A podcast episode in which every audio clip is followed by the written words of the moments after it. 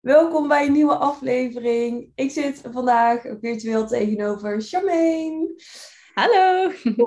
Charmaine, nou je bent echt, het is alweer denk ik anderhalf jaar geleden of zo dat je voor de laatste keer in mijn podcast was. Ik zat er net over na te denken van, ik was een vriendinnetje aan het vertellen, oh ik heb zo meteen een podcast met Maudi en ik heb een keer met haar een podcast opgenomen. En toen dacht ik daarover na van, het is alweer anderhalf jaar geleden en voor mij is er zoveel weer veranderd in die anderhalf jaar, voor jou waarschijnlijk ook. Dus ik ben, ja, super leuk om weer even zo met elkaar te zitten. Ja, ja want twee, twee of anderhalf jaar geleden toen heb je echt heel veel verteld over de wet van de aantrekkingskracht. Dat weet ik nog. En over cacao-ceremonies, daar was je toen net mee begonnen. En uh, nou, als, als je nu luistert en je denkt van, oh, daar wil ik meer over weten. Luister die dan zeker eventjes uh, terug. Dan moet je wel even flink terugscrollen. Um, maar vertel, Charmaine, voor degenen die jou niet kennen... of die jou misschien al heel lang niet gehoord hebben... wie ben je en wat doe je? Nou, hallo allemaal, ik ben dus Charmaine en ik heb mijn eigen bedrijf Charles Coaching. En toen de tijd ik met Maudi de podcast had opgenomen, was ik inderdaad heel erg bezig met meer het spirituele vlak van cacao-ceremonies en de wet van aantrekkingskracht en al van die dingen. En ik had toen ook een community waarbij ik vrouwen begeleide zes maanden lang door hun spirituele ontwikkeling heen, zelfontwikkeling. En ondertussen ben ik natuurlijk in anderhalf jaar ook flink gegroeid. Ik heb mijn bedrijf nu ook meer opgericht voor startende ondernemers. Dus mensen die een eigen online coachbedrijf willen opzetten of iets willen doen op het gebied van energetisch werk of therapeut zijn, om hun te helpen een bedrijf op te zetten. Daarnaast heb ik dus een community waar mensen echt lekker kunnen spelen in de spirituele, spirituele speeltuin. Dus over human design kunnen leren en astrologie. En uh, cacao-ceremonies kunnen volgen voor een hele leuke prijs. En daarnaast doe ik dus ook kap. Waarvoor je ook zei van, Char, ik wil er zoveel meer over weten.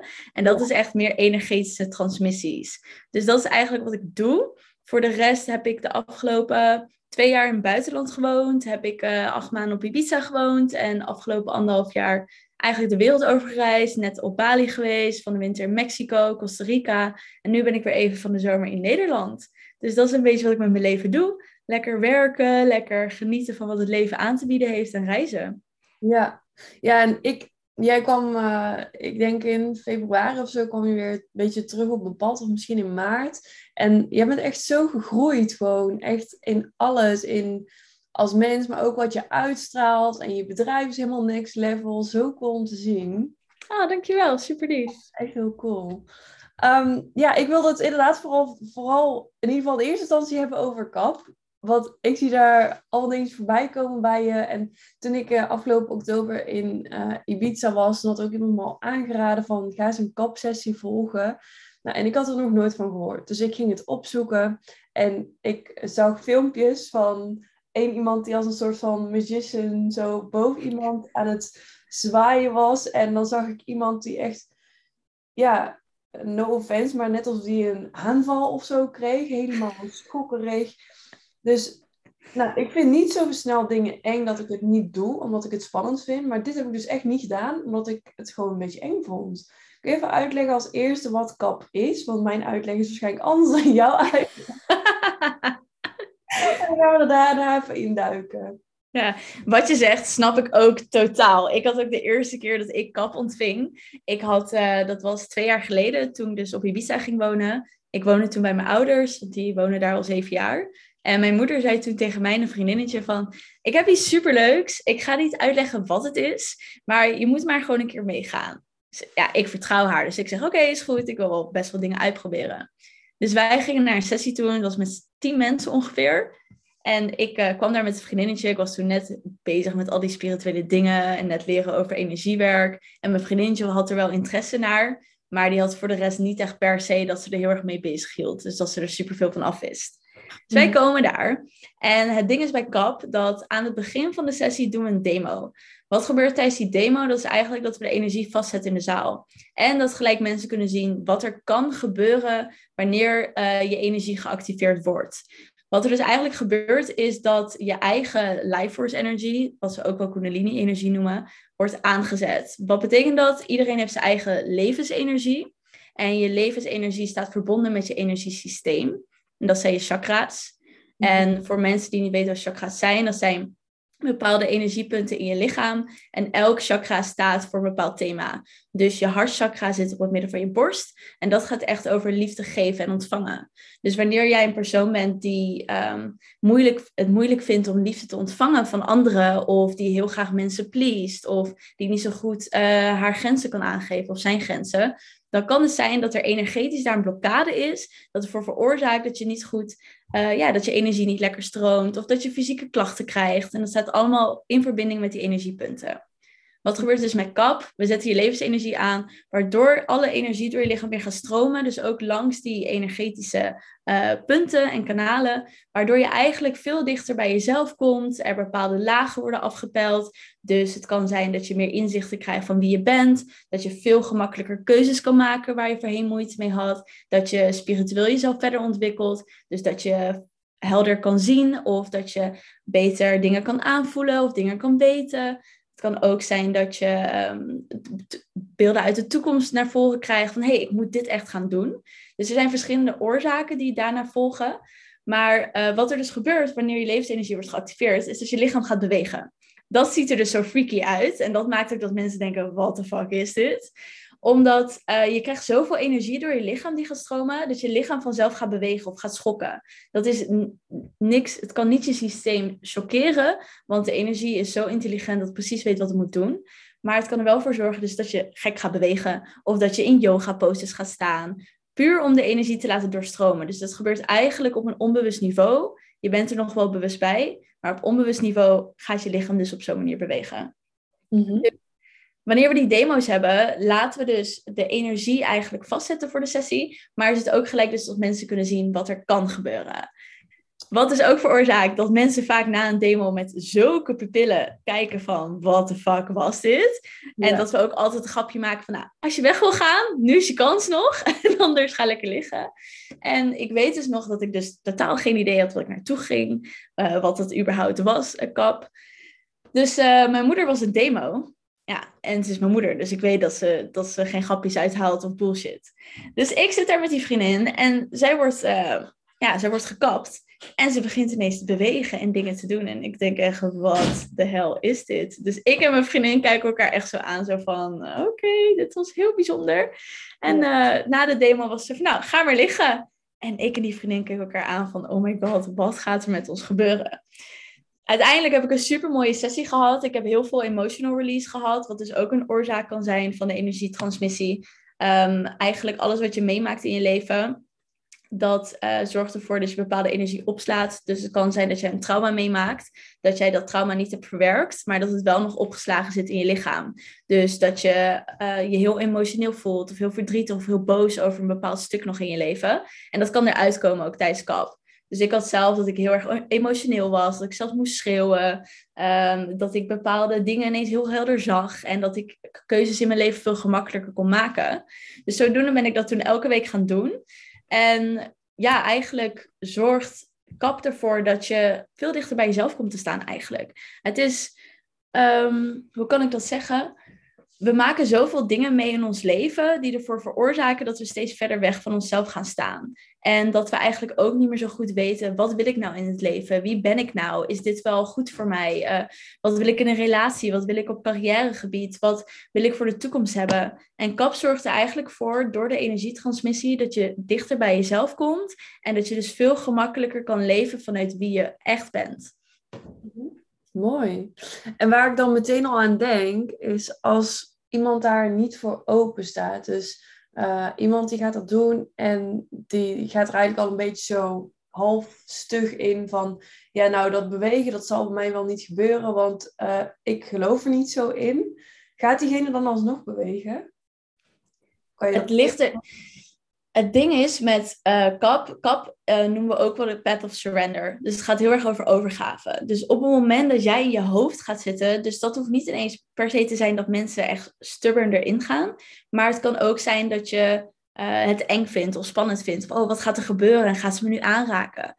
Dat zorgt er eigenlijk voor dat je niet in een diepe trance staat kan zitten om de energie toe te laten. Je kan het eigenlijk vergelijken met een meditatie. Wanneer jij gaat mediteren en gaat zitten en je zit telkens in je hoofd, kan je niet volledig in die trance staat komen om te visualiseren of om je energie te shiften. En dat is hetzelfde met kap. Wanneer jij dus in je hoofd gaat zitten en of weerstand aanbiedt, of dus te veel bezig bent met wat gaat er gebeuren, doe ik het wel goed, doe ik het niet goed, dan geef je jezelf niet volledig over om de energie echt zijn werk te laten doen. Hoe meer jij eigenlijk kan liggen en volledig kan ontspannen en in een diepe trance-staat kan zitten, door gewoon te doen alsof je gaat slapen of gaat mediteren, hoe meer de energie gewoon zijn werk kan doen. Dus dat kan inderdaad veroorzaken dat je niet volledig de energie kan ontvangen. En is het daarmee ook iets wat bijvoorbeeld niet geschikt is voor mensen die nog nooit gemediteerd hebben? Of is het voor iedereen? Nee, het is voor iedereen. Alleen het kan zijn dat de eerste sessie, wanneer je dus de eerste keer kap krijgt en je zit heel veel in je hoofd, wat ik heel vaak zie bij Nederlanders. Nederlanders zijn echt, die zitten zo erg in hun hoofd. Is dus dat de eerste sessie, dat ze zich niet zodanig hebben kunnen ontspannen om de energie volledig toe te laten. Dus dan zeggen we ook altijd van, Doe het sowieso nog een keer, misschien nog drie of vier keer. En dan zul je echt gaan zien dat er echt wel een sessie is dat je het volledig toe kan laten. Ik had dat zelf ook met een klant van mij. Die, um, ik was in februari was ik in Nederland en ik had toen vier kapsessies of zo ingepland. En zij, ik had het gepromoot op mijn Insta en zij had al die sessies geboekt. En ook nog eentje bij mijn moeder, want ik ging ook nog eentje met mijn moeder samengeven. En uh, de eerste sessie kwam ze binnen en ik merkte al gewoon hoe ze binnenkwam dat ze heel erg heel erg verstijfd in, in haar hoofd. Dus ze lag ook en haar schouders zaten zo omhoog en ze zat helemaal verstijfd, lag ze op dat matje. Dus ik wist al van oké, ze zit niet genoeg in ontspanning om het echt toe te laten. Maar de energie doet altijd wel iets. Mhm. Dus ze vroeg ook uiteindelijk uh, aan het einde van ja, heeft het wel iets gedaan, want ik heb niet bewogen of ik heb niet dit gedaan. Toen legde ik ook uit van het gaat niet om de bewegingen, het gaat over het toelaten van de energie. En je hebt het in zekere stand wel iets toegelaten, maar hoe meer je in ontspanning kan zitten, hoe meer het zijn werk kan doen. Dus kijk even wat er de aankomende week gebeurt. Maar je komt sowieso nog een paar sessies, dus dat komt wel goed. Dus ze had me ook nog een bericht gestuurd via Instagram. Daarbij zeggen, er kwamen er wel wat dingen naar voren waar ik haar een beetje in geholpen heb. Dus dat had wel iets voor haar opgeleverd, waardoor zij de tweede keer meer in ontspanning kon zitten. Ze lag dus bij ons op de kap, uh, op, de, op de mat bedoel ik.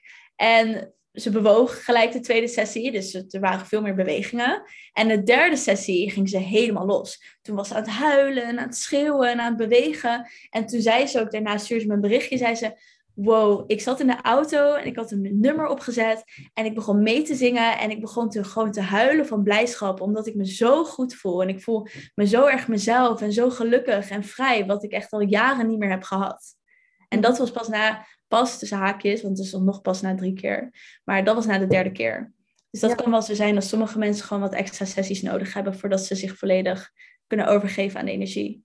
Ja, en jij doet dat dan in groepen. Doe je dat dan, behandel je iedereen één voor één of uh, tegelijk? Uh, allebei eigenlijk. Dus wat ik vaak doe in de groepsessies, ik um, heb meestal groepen van 16 of 20 man.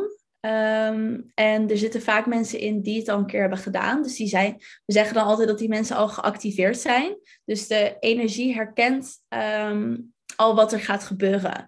Dus vaak bij die mensen hoef ik ze maar heel kort even aan te raken op bepaalde punten. En dan gaat de energie al zijn werk doen. Terwijl bij andere mensen die het voor de eerste keer doen, moet ik even wat langer zitten en wat punten aanraken om echt de energie te activeren.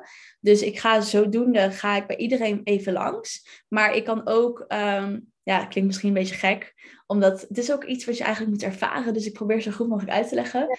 Maar um, ik kan ook op afstand, kan ik bijvoorbeeld twee of drie mensen, kan ik de energie sturen. Dus op die, op die manier kan ik eigenlijk meerdere mensen tegelijkertijd helpen, maar ook één voor één. En ik kan me ook voorstellen dat als, uh, stel dat je dat meemaakt en dat je tijdens zo'n sessie gaat huilen en schreeuwen, uh, dat het dan op dat moment misschien goed voelt, maar dat je dan achteraf denkt van, oh, is er iets met mij aan de hand? Of um, ja, waar kwam dat vandaan? En eh, doe je daar ook een nazorg voor? Of um, ja, hoe ga je daarmee om?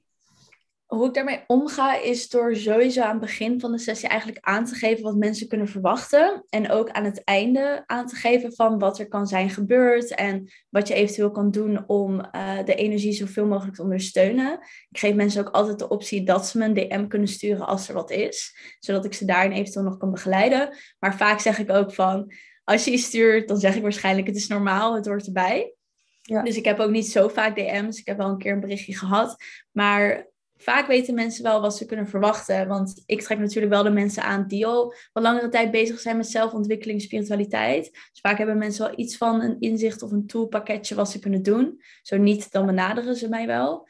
Maar ik merk daarin dat wat ik eigenlijk altijd tegen mensen zeg, is je moet het zo zien dat een emotie is eigenlijk energie. Ze zeggen ook vaak in het Engels van energy emotion. Gewoon, dat is emoties. Dus die emoties is eigenlijk een release van energieblokkades. Dus van bepaalde trauma's of bepaalde energie die je met je meedraagt. Dus vaak nadat mensen die release eindelijk hebben kunnen loslaten, voelen ze zich ook beter omdat de blokkade weg is. Dus het is vaak zo dat na zo'n sessie, dat ze zich juist super vrij voelen of super open. Of dat ze even nog door een bepaald proces met zichzelf ingaan. Dus dat ze wel nog even emotioneel zijn, maar uh, voor een paar dagen. Maar zich daarna weer heel goed voelen. Dus ik nodig mensen ook altijd uit. Laat die emotie toe. Ga er doorheen. Laat het gewoon gebeuren. Ga rust nemen als je rust wil nemen. Ga even journalen als je wilt journalen. Ga even buiten wandelen als je de natuur in wilt. Echt luisteren naar je lichaam is vooral de, de meest belangrijke nazorg. Mm En ik heb ook een keer, uh, ik heb ook iemand anders een keer gehoord die dit ook uh, uh, doet. En mhm die vertelde dat het echt een hele heftige opleiding is die je hiervoor moet doen. Kun je daar iets over zeggen? Ja, ehm, ik heb in januari ben ik naar Costa Rica gegaan om de opleiding te doen. En uh, wat het intens maakt is, je werkt met energie. En het, kap kan gewoon heel intens zijn. Vooral als je jezelf echt goed eraan kan overgeven, ga je gewoon door hele diepe processen met jezelf. En wat er in zo'n opleiding gebeurt, is dat je vijf, was vijf dagen, ja, volgens mij vijf dagen. Vijf dagen lang ga je dus twee à drie energietransmissies op een dag doen. Dus twee à drie kapsessies. Dus je geeft aan mensen, maar je ontvangt ook. Dus je bent eigenlijk van ochtends tot uh, begin van de avond alleen maar in die energie en alleen maar dat soort sessies aan het doen. Dus moet je voorstellen dat je twee à drie keer per dag trauma's aan het oplossen bent, e emotioneel release die je aan het oplossen bent, bepaalde uh, visioenen of dingen die je doorkrijgt. Ik kreeg bijvoorbeeld heel sterk door tijdens mijn kaptraining dat ik naar Bali moest gaan. En dat kwam toen twee keer zo sterk door dat ik twee weken later naar Nederland ging om een maand later naar Bali te gaan. En uiteindelijk daar twee, twee maanden heb gezeten. Dus er gebeurt heel veel. En al die energieprocessen waar je doorheen gaat, wat ik zei, het zijn eigenlijk lagen die je afbelt. Dus je komt steeds dichter bij wie jij bent in de kern. En het kan zo zijn dat hoe jij je leven hebt ingericht, dat dat helemaal niet past bij wie jij bent diep van binnen. Maar dat je dat hebt gedaan omdat het past bij wat de maatschappij je heeft verteld, of wat je hebt meegekregen van je ouders, of wat je hebt geleerd. En door die training te doen, of überhaupt kapsessies, kom je ineens achter van, hé, hey, mijn leven of de relatie waar ik in zit, of de, het werk dat ik heb, of de plek waar ik woon, is helemaal niet wat ik eigenlijk wil. Dus mensen maken ook echt levensdrastische besluiten na zo'n training. Dus dat ze ineens gaan verhuizen, of dat ze een relatie uitmaken, of dat ze ineens stoppen met hun baan, of noem maar iets. Dus op die manier is het heel intens, omdat je hele leven shift. En wat er ook nog bij komt kijken, je wordt een stuk sensitiever als facilitator.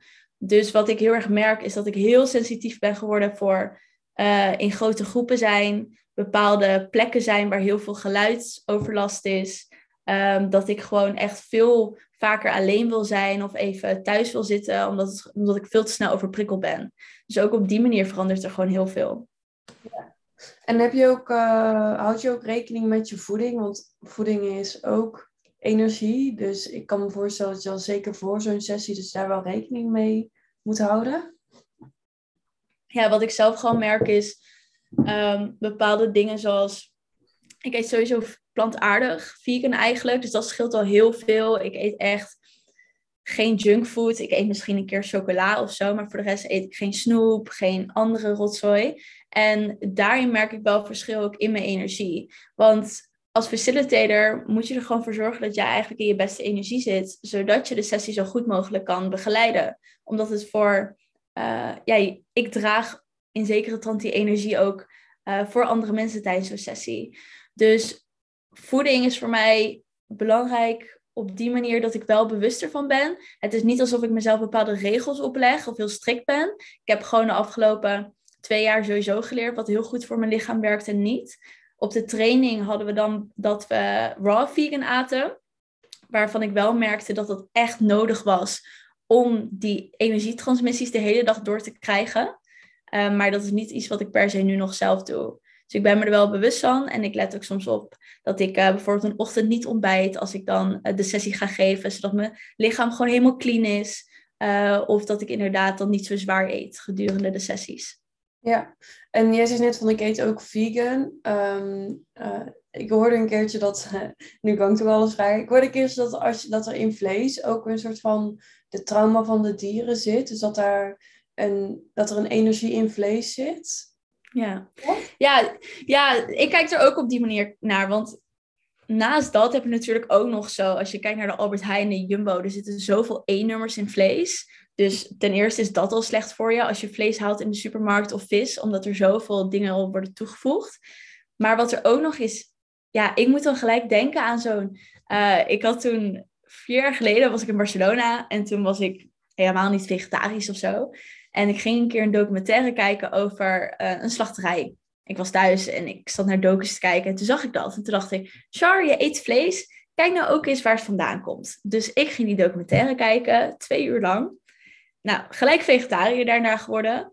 Want als je dat beeld ook voor je hebt, hoe bijvoorbeeld een kip of een varken of een koe, hoe dat levend aan zo'n haak wordt gezet, of um, um, met elektriciteit gewoon um, uh, hoe kan je dat zeggen? Ja, hoe, hoe noem je dat nou ook weer? Dat ze, dat ze een soort van schokkeren? Ja, ja.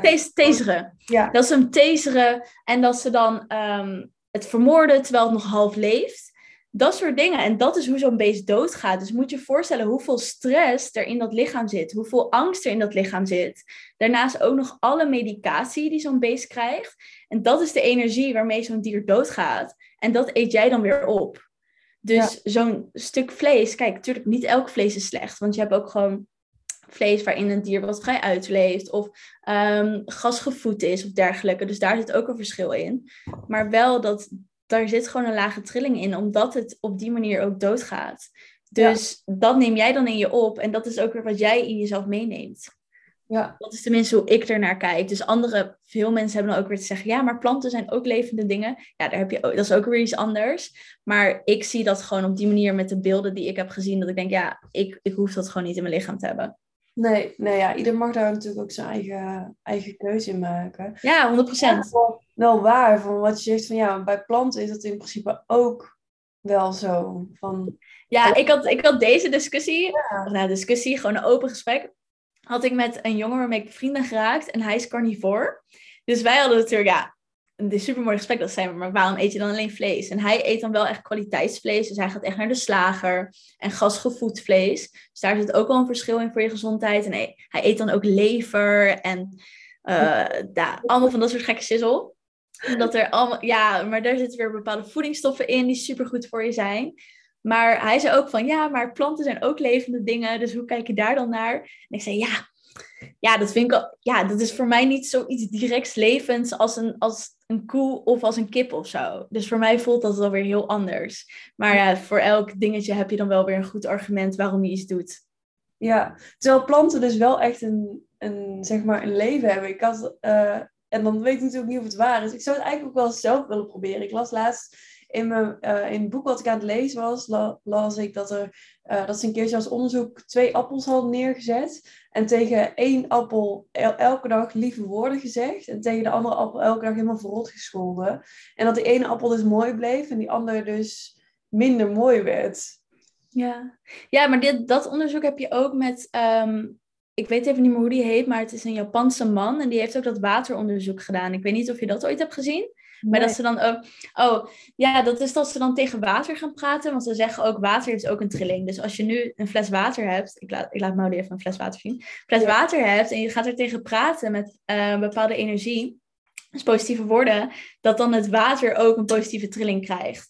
Dus hij had een onderzoek gedaan waarbij hij bepaalde muziek ging aanzetten bij water en dat ging bevriezen. En ook bepaalde woorden ging zeggen tegen water en dat ging bevriezen. En die zag dan onder een microscoop dat letterlijk die deeltjes van het water, dat die totaal anders waren. Dus met heavy metal muziek, dat het echt helemaal zo bijna dark eruit zag. En met super lieve woorden dat het er heel mooi uitzag. En met hele lelijke woorden dat het er ook lelijk uitzag. Dus dat je vanuit daar kon concluderen dat inderdaad woorden ook een bepaalde energetische trilling hebben. Ja, ja en muziek ook. Bijvoorbeeld op, op muziek of zo. Want dat is weer heel anders dan uh, wanneer je rustige pianomuziek. Ja, maar dat merk je toch zelf ook al. Ik, heb, ik deelde dat laatst ook in mijn story. Ik vind dus bijvoorbeeld heel lekker met, uh, ja, met sporten om hardstyle muziek te draaien. Omdat ik gewoon echt, als ik hardstyle hoor, dan word ik gewoon bijna zo van, ja, let's go, weet je wel? En als je dan van het rustige popmuziek opzet, ja, dan heb ik gewoon net iets minder energie. Dus ook daarin kan je heel bewust gaan invoelen, wat doet, ja, wat doet deze muziek met mij? Van welke emoties komen er omhoog? Of wat gebeurt er in mijn lichaam? Ja, ja, ja, nice. En is het dan ook zo dat, um, dat bijvoorbeeld technomuziek uh, een veel positievere, ja, een hogere trilling heeft? Ik denk dat het heel erg aan ligt welke technomuziek het is. Want je hebt natuurlijk echt die dark techno, dat je tot 11 uur ochtends ergens in een donker hol zit. Of meer een soort van disco techno, waar je al gelijk happy van wordt. Dus ook daarin denk ik dat het wel een verschil is welke. Zwaar. Ook met hardstyle heb je ook euforische hardstyle. Als ik met Remco in de auto zit, dan wil hij heel vaak wil die per se hardstyle luisteren. Dan mag je alleen maar voor mij de euforische hardstyle. Ik ben gewoon zwaar depressief ervan. Ik vind het echt helemaal geen fijne muziek om naar te luisteren. Nee, dat kan ik ook heel goed begrijpen. Ja. Ik laat hem gewoon dit stukje van de podcast horen en dan, en dan zeg ik, ja, kijk, nu word ik hier van een expert. Dus mooi om hardstyle muziek te luisteren. Goed zo. ja. Um, ik had uh, nog één vraag die ik uh, graag aan je wilde stellen. Ik heb een beetje meegeschreven tijdens ons gesprek natuurlijk. Um, en dat is um, wat jij voor dagelijkse rituelen hebt? Oeh, uh, goeie. Ik uh, moet zeggen, ik wil wel als een of andere guru naar voren komen en zeggen: Oh, ik heb echt een vast dingetje dat ik doe. Maar eigenlijk kijk ik vooral ook. Ik probeer er wel consistentie in te houden, maar natuurlijk, er gebeuren ook dingen dat ik het soms niet doe. Maar ik merk wel wat voor mij het beste werkt, is vroeg opstaan sowieso in de ochtend. Dus uh, als het kan, zes uur, half zeven of zo ongeveer. Dat is ja, ik kan zelf mijn dag indelen, dus dat is voor mij al vroeg genoeg. Ik hoef niet om acht uur ergens te zijn. En dat ik gelijk begin met uh, affirmaties en een visualisatie. Soms ga ik dan ook nog journalen. Dus dat ik voor mezelf opschrijf van... hé, hey, wat zit er nog in mijn hoofd dat er even uit mag? Of zijn er bepaalde dingen waar ik dankbaar voor ben... of hoe ik mijn dag wil indelen? En eigenlijk wat dat al doet, is dat ik de, mijn focus al ergens naartoe kan sturen. Dus dat ik al een bepaalde intentie heb van, hé, hey, dit vind ik belangrijk of dit is waar ik naartoe wil werken. Zodat ik al gemakkelijker onbewust keuzes maak vanuit die intentie en focus die ik heb neergezet.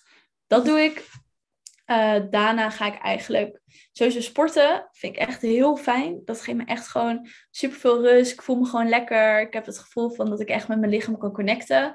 Dus daarom probeer ik gewoon naar de sportschool te gaan of pilates te doen of te boksen. Dat vind ik ook een belangrijk ritueel.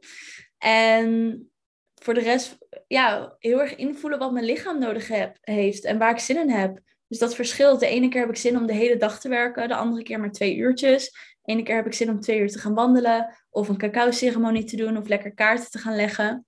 Dus uh, mijn voornamelijkste ritueel is echt luisteren naar wat ik en mijn lichaam nodig heb. Ja, ja dat vind ik wel heel mooi. Ik uh, heb dat zelf nu ook, van geen vast ritueel. Het eerst is ik echt zo'n papiertje waar ik dan op al staan van dit en dit moet ik doen. En ja. meer van, oh, ik word wakker en ik, ik voel wel van, oh, waar, wat voelt goed voor mij vandaag? Naar buiten gaan of juist al heel snel aan het werk of juist een ochtendje vrij nemen. Ja, super mooi. Want ik denk ook daarin van je kan jezelf afspreken. Ik ga elke dag om zes uur opstaan. Ik moet dit en dit en dit doen. Tuurlijk, dat werkt. Maar soms heb je ook een dag dat je wat later ging slapen. En dat je wat vermoeider wakker wordt. Of dat je. Ik heb bijvoorbeeld ook wel eens dagen dat ik dan um, bijvoorbeeld vandaag heel veel mensen zie. En dat ik de volgende ochtend wat vermoeider wakker word door alle prikkels. En dan wil ik even wat rustiger aandoen in plaats van alles in een uur gedaan te hebben. Ja, ja. Oh, ik had het gisterochtend dat ik echt van half tien s ochtends. Nou, dat vind ik eigenlijk normaal sowieso te vroeg voor een afspraak. Niet dat ik dan niet wakker ben, maar het gewoon niet fijn zo vroeg. Maar als ik s ochtends tot half één s middags had ik alleen maar afspraken zonder breaks tussendoor en ook e-, echt wel intensieve afspraken. En ik was gewoon echt helemaal leeg. Om één uur moest ik gewoon huilen, omdat ik zo... Hmm. leeg was. Het was echt, dacht ik, oh, dit doen we echt niet meer. zo. Nee, ik heb dat ook hoor. Voor mij is het zo belangrijk om tussen mijn afspraken door sowieso een uur te hebben dat ik even voor mezelf heb. En inderdaad niet meer dan twee of drie afspraken op een dag. Weet Ja. je van jezelf wat je human design is? Weet je wat human design is? Ja, ehm, maar ik weet zo niet hoe het, eh, eh, wat, wat mijn type zeg maar is, hoe het heet. Maar ik heb er wel een keer zo'n reading over gehad. Oh ja. Uitleg. Oh, moet je even laten weten. Ik ben wel nieuwsgierig namelijk wat je bent. Ja, ik zou het wel eens terug kunnen vinden. Het was in ieder geval zeg maar iemand die eh, iets van als je een. Ze, ze had het over als je in een, in een. Als er een trein zou zijn, dan zou jij degene zijn die beslist waar de trein naartoe gaat of zo. Ben je een projector? Mm, wat is het andere? Je hebt manifester, manifester generator, generator, reflector en projector. Dan denk ik projector, ja. Oh ja, nice. Ja, ik ben ook een projector. Oh, echt? Ja, maar omdat je dat ook zei met die afspraken, daarom was ik nieuwsgierig van. Ik weet dat wij als. Oh, ik weet, weet natuurlijk niet zeker of ik een projector ben, want ik ben geen human design expert. Dus daarom moet je het even laten weten. Maar ik weet als projector zijnde dat ik heel snel overprikkeld kan raken en in een burn-out kan komen. Dus dat het voor mij heel belangrijk is om mijn energie consistent te houden. Dus dat betekent bijvoorbeeld maximaal op een dag vier uur werken. En dat klinkt misschien heel raar, maar dat is echt mijn manier van werken. En wat een nieuwe manier van werken mag worden in plaats van acht of negen uur. Want ik kan in die vier uur kan ik alles doen wat andere mensen misschien in acht uur doen. Maar ik moet dan ook niet daaroverheen gaan, want dan raak ik weer te snel overprikkeld. Of wat jij had, dat je dan ineens super emotioneel wordt omdat het te veel was. Ja. Ja, oh, dat is echt een voorbeeld aan moeten nemen. Ja, dat is echt voor mij. Ik heb toen een jaar lang met twee coaches gewerkt die human design experts zijn. En daarover heb ik dus heel erg geleerd over mijn type en hoe ik het beste werk. En dat heeft heel veel geshift voor mij in mijn bedrijf ook. Omdat Ja. ik gewoon echt werk volgens mijn energie. En niet omdat. Want wij werken gewoon heel anders dan manifestors en manifested generators, die gewoon continu aanstaan en gewoon alleen maar kunnen werken en werken en werken. Als wij dat doen, dan raken we zo burn-out binnen no time. Ja, ja, ik kan dat dus wel, maar ik kan, ja, ik kan me vooral, ik kan me heel goed focussen. En dat is juist echt een valkuil. Dus ik kan, Mhm. ik kan wel tien uur op een dag werken en dan dus echt tien uur vol focus gewoon bezig zijn. En eh, dat is juist een valkuil, want dan kan ik er niet mee stoppen. En dan ben ik de Ja. dag echt helemaal gaar. Maar dat is het, want dat heb ik ook. Als ik wil, kan ik dat ook doen, maar dan ben ik dus helemaal kapot daarna. Terwijl manifestors, die kunnen dan gewoon weer door en door en door blijven gaan. Dus dat is echt, ja, het- ik, zou, er- ik zou er meer in gaan verdiepen, want het is echt super interessant. Oh, nice, nice. Ik ga het even opzoeken. Ja, zo. Ja. Ik, eh, ik kan het wel terug, eh, terugvinden. Dat, eh, dat heb ik in mijn mail ergens. Maar nu is natuurlijk de echte vraag, wanneer kom jij een keer een kapsessie doen? Ja, oh, nu sta ik echt onder druk. Ja, nou shit, ik heb echt eergisteren nog, ik heb wel echt vaak op jouw account zitten heb eergisteren nog op je account zitten kijken van, oh, wanneer doet ze het? En toen had ik echt een goed excuus van, oh ja, Amsterdam is toch best wel ver weg voor me. Nee, dat is te ver. Nee, dat eh, ga ik niet doen. Dat is echt een slechtste excuus, want ik heb oprecht mensen gehad die vanuit Groningen naar Amsterdam kwamen om een sessie te komen volgen. Ja, anderhalf uur rijden nog niet eens. Ik denk een uur en een kwartier. Dus Kun je er gelijk een weekendtripje van maken met Remco? Dan zeg je, ik ben even twee uurtjes weg, ga je lekker naar Amsterdam toe? Ja, oh, maar ik merk al dat ik er helemaal zenuwachtig van word als ik eraan denk. Ja, maar inderdaad, ik, ik, ik- nee, je hebt gelijk. Ik forceer je tot niks, hè. Ik forceer je tot niks, Nee, maar ik je wil hebt zo... eigenlijk wel. Ik wil het Ik eigenlijk wil wel. net zeggen... Ja. Ja, wat ik wil net zeggen, want je hebt die interesse wel. Want wij hebben elkaar natuurlijk ook van de winter gesproken toen je naar Ibiza ging. En toen hebben we het ook over kap gehad. En dat je zei, Char, kom op de podcast, ik wil alles weten over kap. Dus er Ja. is iets in jou, diep van binnen, dat er naar verlangt. En dat iets ermee wil doen. Maar je hoofd is gewoon van, ik ken het niet, het is onbekend, het ziet er raar uit. En dat zorgt er eigenlijk voor dat je een error krijgt. Ja. Ja, op, want ik wil echt, ik wil eigenlijk alles proberen. Alles wat ik voorbij zie komen, denk ik van, oh, dit wil ik proberen. Gewoon eigenlijk vooral misschien om te kijken van, zou dit ook voor mij werken? En toch ook dat, dat stukje van, ja, ik vind gewoon dat onverklaarbare zo leuk. Het vind ik echt Het is zo interessant. ja. Op een gegeven moment, als je echt spiritualiteit induikt en jezelf voor open zet en gewoon alles verder gaat ontwikkelen, want iedereen heeft spirituele kwaliteiten. Iedereen is heldervoelend, helderziend, helderwetend, helderhorend, noem maar op. Als je dat echt gaat ontwikkelen, maak je leven zoveel simpeler en zoveel gemakkelijker. Ja, ja, dat is echt zo. Ja, ik ben nu, ik heb nu laatst heb ik een Reiki cursus gedaan en ik heb binnenkort Oh, Reiki cool. 2 doen. En eh, daarna ga ik uh, holistisch therapeut doen. Dan heb je eigenlijk in een opleiding van twee jaar dat je alles gaat, ja, overal eigenlijk kennis mee gaat maken. Dus ook met familieopstellingen en met klankschalen. Heel leuk. Ja, dat lijkt me echt heel tof. En, maar ik heb wel het idee van, uh, wat ik dus moeilijk vind, want ik vind al die dingen echt zo interessant. En ik zou er liefst gewoon nou, heel de dag mee bezig zijn. Alleen, ik heb wel echt het idee, en tell me if I'm wrong, dat dat bijvoorbeeld makkelijker is als je uh, met like-minded people in Bali zit of op uh, Ibiza zit. Mm, ik denk dat de plek niet eens uitmaakt. Kijk, tuurlijk, die landen, um, die eilanden hebben eigenlijk hun eigen trilling. Dus het kan wel iets in versnelling zetten. Mm-hmm. Maar het gaat er meer om wie de mensen zijn waarmee je omgaat. Dus ik heb bijvoorbeeld nu vriendinnen die allemaal super spiritueel zijn, maar ook gewoon lekker nuchter op een manier. Dus ik denk niet dat het een of andere gekke zweefteefjes zijn. Maar waarbij ik wel kan praten over dingen en dat we het vanuit een soort, ja, zo zeg ik dat dan, andere laag kunnen bekijken. Dus dat ik zeg, oh, ik had een kapsessie en ik kreeg een visioen dat ik dit en dit en dit moet doen. En in plaats van dat iemand me aanstaart met, huh?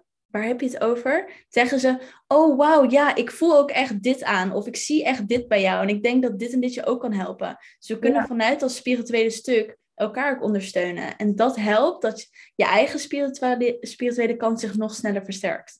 Ja, ja, dat dus. Ja, dat heb ik dus helemaal niet in mijn omgeving. Uh, Remco zei ik ook vooral degene die ik het meeste natuurlijk zie en nou, die vindt het allemaal wel heel leuk. En uh, die vindt het ook best wel leuk om eens een keer iets mee te doen. Maar niet dat hij zegt van, uh, oh, ik voelde dit al helemaal bij me. Ja, ja, mijn mannen is het natuurlijk sowieso anders. Hè? Wij als vrouwen zijn uh, nog gevoeliger aangelegd voor dat soort dingen. En mannen kunnen het ook, maar mannen zijn ook heel rationeel van nature. Dus ja. dat is ook logisch dat hij dat niet zegt. Maar dit ook precies, dit is ook de reden waarom ik toen wij de eerste podcast hadden, uh, mijn uh, programma was begonnen van AOSW en echt vrouwen ging begeleiden. Daar zijn mensen ook echt super spiritueel geworden en vriendinnen met elkaar en hun eigen bedrijven opgezet. En dat is ook de hele reden waarom ik nu die community heb. Omdat het zo waardevol is om gewoon gelijkgestemden te hebben waarmee je bevriend kan raken. Want alle vriendinnen die ik nu heb, die had ik echt niet in mijn dorp gevonden of in de stad waar ik toen de tijd woonde. Die heb ik allemaal tijdens het reizen leren kennen. Ja, dat is, ja, dat is dus waar, waarom ik vooral denk van niet per se om de plek, van dat je dan per se in Ibiza of op Ibiza moet zijn of op Bali of uh, Costa Rica of wat dan ook, maar wel dat het type mens wat daarheen gaat en wat daar op bepaalde plekken verzamelt, dat het wel. Maar goed, in Nederland moet je ook zulke plekken hebben, want ja. ja. Ja, zeker. En ik denk dat in Nederland dat het vooral dus waardevol is om te kijken naar mensen die bepaalde communities hebben. Ja. En je daaraan toe te voegen. En dan kom je er al wat gemakkelijker in. Of inderdaad mensen te volgen op Instagram. Die je denkt, hé, hey, die spreekt me aan en die een berichtje te sturen met, hé, hey, je ziet er super... Je, je hebt dezelfde interesses, heb je een keer zin om een koffietje te drinken? Ja, ja, zeker. Nou, genoeg uh, gekletst. Ik zal nog steeds aan het opnemen zijn. Ja, we hebben genoeg te vertellen. Ik denk dat we alweer zo een half uur of drie kwartier verder zijn, joh. Jeetje. Ja, klopt. Ja, nou, ik, um, ik kan er in ieder geval echt wel mee vooruit. En ik vind ook alles wat je gedeeld hebt super boeiend. Zeker over de kap. En ik zal echt beloven dat ik dadelijk gewoon meteen ga kijken voor een datum dat ik kan. Les, leuk. Goed zo. Uh, en um, ja, is er nog iets wat jij nog wil zeggen om af te sluiten? Um, ja, eigenlijk van wat jij ook hebt, voel je de interesse naar spiritualiteit of naar energetisch werk of iets dergelijks? Luister er dan naar. Wat is een reden waarom het je interesseert? Het komt je iets vertellen of het wilt iets aanzetten voor je. En dat kan zoveel positiviteit in je leven gaan brengen wanneer je naar je gevoel luistert, eigenlijk naar je intuïtie. Dus als je inderdaad dit luistert en je denkt, oh, ik vind het zo interessant, ik wil ook een keer kap doen of ik wil ook een keer iets anders doen ja. Stuur me gerust een berichtje. Ga gerust een keer. Ik heb ook een podcastaflevering waarin ik nog een keer inga op kap en ook mijn eigen ervaringen. Dus kunnen ze ook op mijn eigen podcast uh, show kunnen ze dat luisteren. Maar ga het lekker verder onderzoeken en uh, neem die eerste stap, zou ik zeggen. Net zoals ja. Maudi gaat doen. Ja, dat gezicht. mijn eerste, stap, mijn eerste stap naar kap, inderdaad. Ja. Nou ja, weet je, het, is ook, van, het kan ook zijn dat je het hoort en dat je denkt van, nou ja, het, uh, het klinkt allemaal heel leuk, maar niet, niet helemaal mijn ding. Want dat had ik bijvoorbeeld toen wij twee jaar geleden praten, en toen had jij het ook over cacao, ceremonies. En ik dacht toen wel van, um, ja, leuk ergens, zeg maar. Ergens vond ik het interessant. Maar aan de andere kant dacht ik van wat een onzin. Uh, zeg maar van, dat kan toch helemaal niet. Maar toch ben ik wel zulke dingen blijven gewoon naar luisteren als ik er iets over hoorde. Of als ik het tegenkwam, wel eventjes naar kijken. Maar niet dat ik er al direct actie op ondernam. En misschien is het ook dat iemand nu luistert en dat hij hoort van, nou dat kap, uh, wat een onzin. Maar misschien dat nog later een keertje komt. Precies. En het ding is ook, wat, wat je vaak ook daarin wilt beseffen, is dat je bewustzijn, dus wat je kent, dat is maar op een bepaald niveau. Dus als je ineens dit soort dingen hoort over energie en kap en cacao, dat ken je niet. Dus jouw bewustzijn gaat niet zo ver en die denkt zo van, wat is dit? Dat kan toch niet echt zijn? En daarom wil je dat soort dingen ervaren, zodat je het zelf kan voelen en zelf kan zien. En dan pas kan je het echt in jouw realiteit opnemen en jouw bewustzijn vergroten met, oh wacht, maar ik heb dit ervaren, ik heb dit gezien, ik heb dit gevoeld, dan moet het wel echt zijn. En ik kan je dit allemaal wel vertellen, maar je moet het gewoon een keer ervaren. Dat is, daar, dat is de eindconclusie. Zeker, zeker. En dat is ook mooi om mee af te sluiten. Thanks dat je er was, Jermaine. Heel erg bedankt voor alles wat je gezegd hebt en je tijd. Ja, jij bedankt voor de uitnodiging. En um, als je geluisterd hebt, thanks voor het luisteren. Jermaine, ik zou het echt heel leuk vinden als je deelt dat je luistert en het uh, ja, dus in je story zet. Vergeet dan niet ons te taggen. Ik zal ook even jouw account erin zetten, Jermaine. En ook jouw podcast. Dat iemand daar eventueel verder kan kijken als hij het uh, uh, heel erg leuk en boeiend vindt. En dan komt nu de outro.